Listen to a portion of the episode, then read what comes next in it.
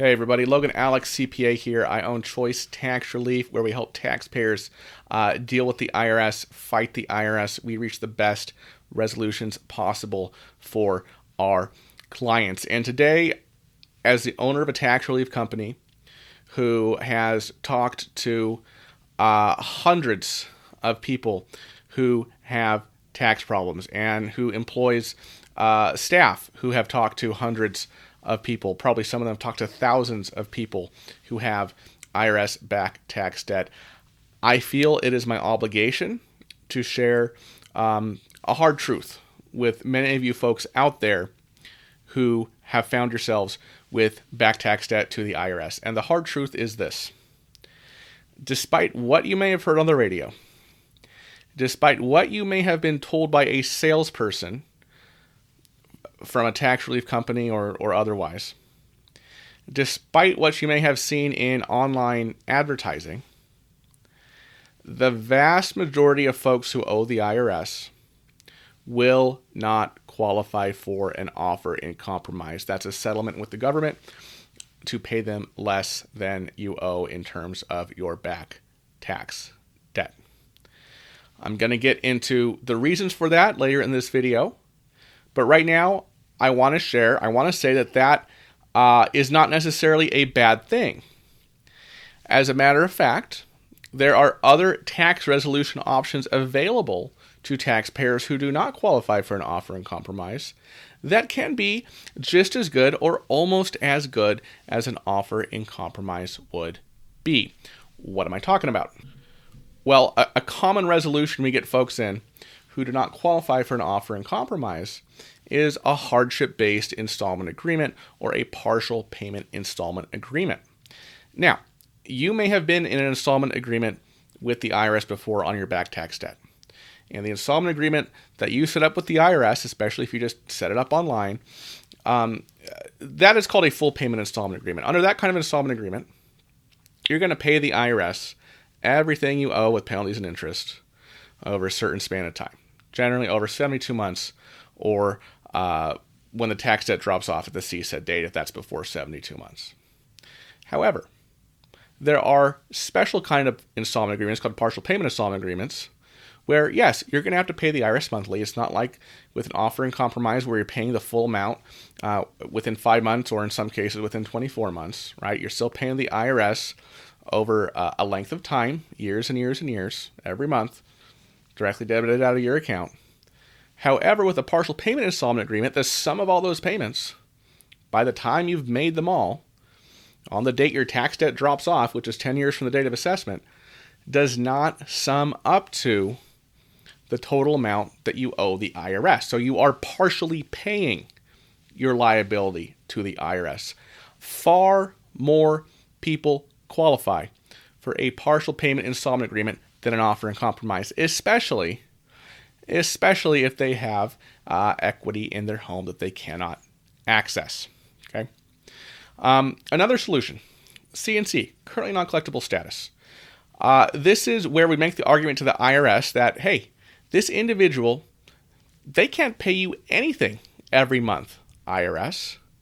So they will not have to pay the IRS anything. Literally zero. With an offer and compromise, it's an offer. There has to be consideration. You have to offer at least something to the government when you make an offer and compromise.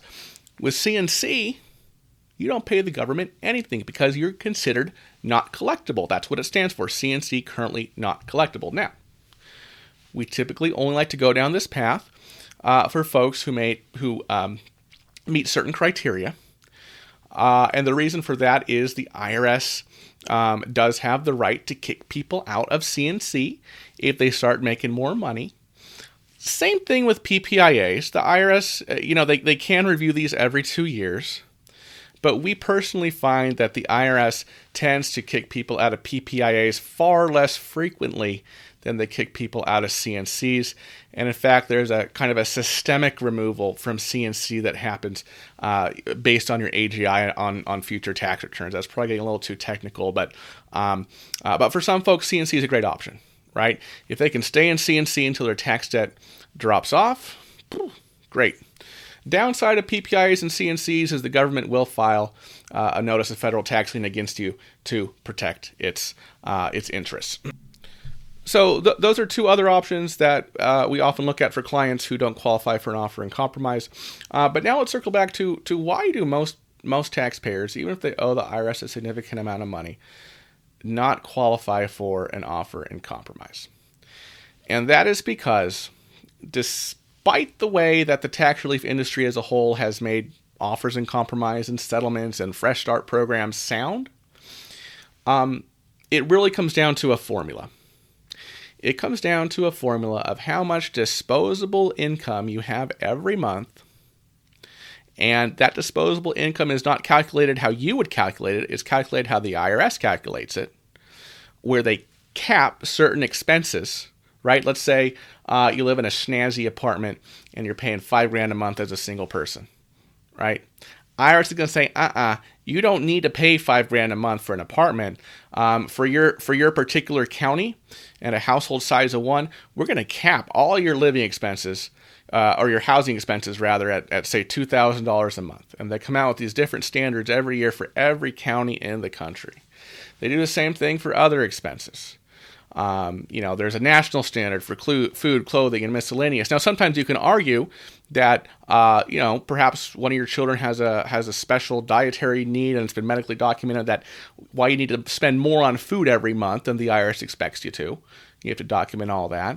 But in general, the IRS is going to cap you at certain levels of expenses uh, for all of your uh, your basic living expenses. So, offer and compromise formula take your monthly disposable income, and then you have to multiply it by a certain multiplier. Uh, it's typically 12, could be 24 um, if you if you need more time to, to pay your offer amount. So, and that's that's part of what is called your reasonable collection potential. Okay, that monthly disposable income times a multiplier, which is typically 12, right? So, if your your monthly disposable income per the IRS's math um, is thousand dollars, then you multiply that by 12. Okay, part of your RCP is twelve thousand dollars. We're not done yet. Okay, we're not done yet because the IRS also looks at your equity and assets. And they do not care if you cannot access the equity in your home in reality.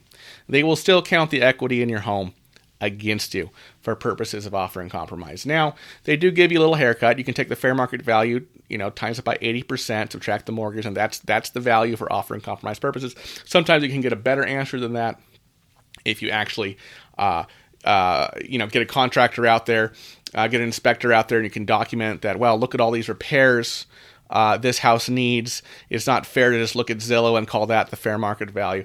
But regardless, if you have a ton of equity in your home, it's going to be a tough sell to qualify for an offer and compromise whether you can um, whether you can uh, get that uh, access that equity and convert it to cash or not, right? They're going to look at the equity in all your assets.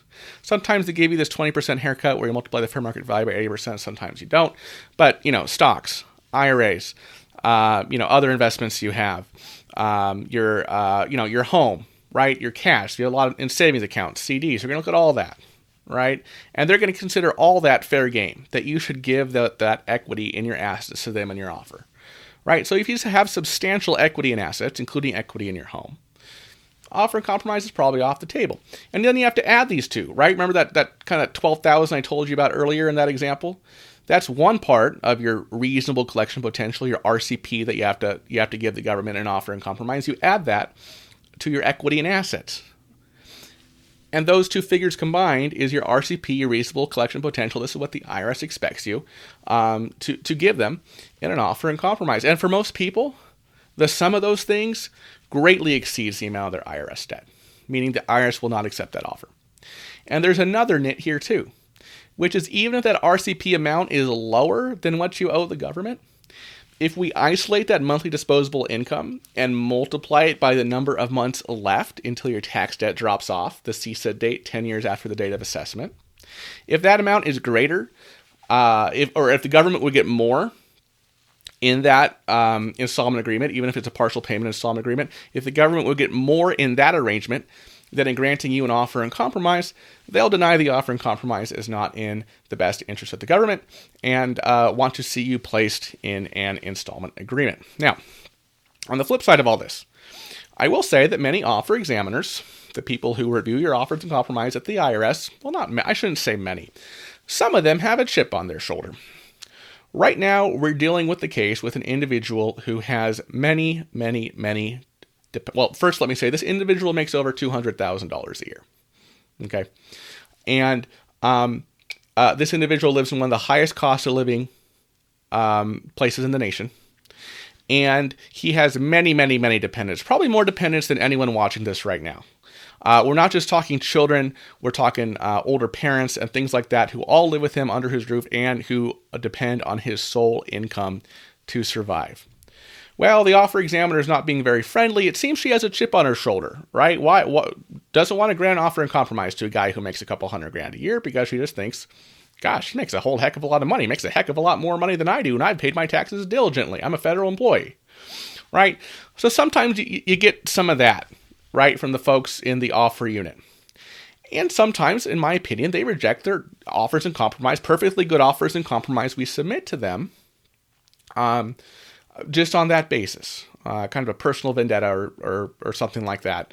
Um, thankfully, thankfully though, the IRS has an office called the Independent Office of Appeals where you can if, if, if you've just had a rotten offer examiner who is who is not really doing their job, who's not following the Internal Revenue Manual, uh, who's not listening to you know your well-crafted arguments that are in the basis of the Internal Revenue Code or more likely the Internal Revenue Manual, um, then you have another bite at the apple in the uh, the IRS Independent Office of Appeals, where um, you know if if we do run into one of these bad offer examiners, we do take our clients' cases to appeals, and we generally do um, uh, win there. So, um, not to be a Debbie Downer about offers and compromise. Okay, I, I have some other videos here on the channel. You'll see them here on the left hand side of the screen that goes more in depth about offers and compromise, the offer and compromise formula, how to get offers and compromise reviewed. But I feel like I just have to say this, folks, because I've seen a lot of bad marketing out there um, uh, from folks who who are basically implying that hey, anybody can qualify for an offer and compromise when that's just not the case. Uh, again, my name is Logan Allec. I own Choice Tax Relief. Uh, give us a call 866 8000 tax um, if you want uh, a free evaluation of your tax situation. Bye bye.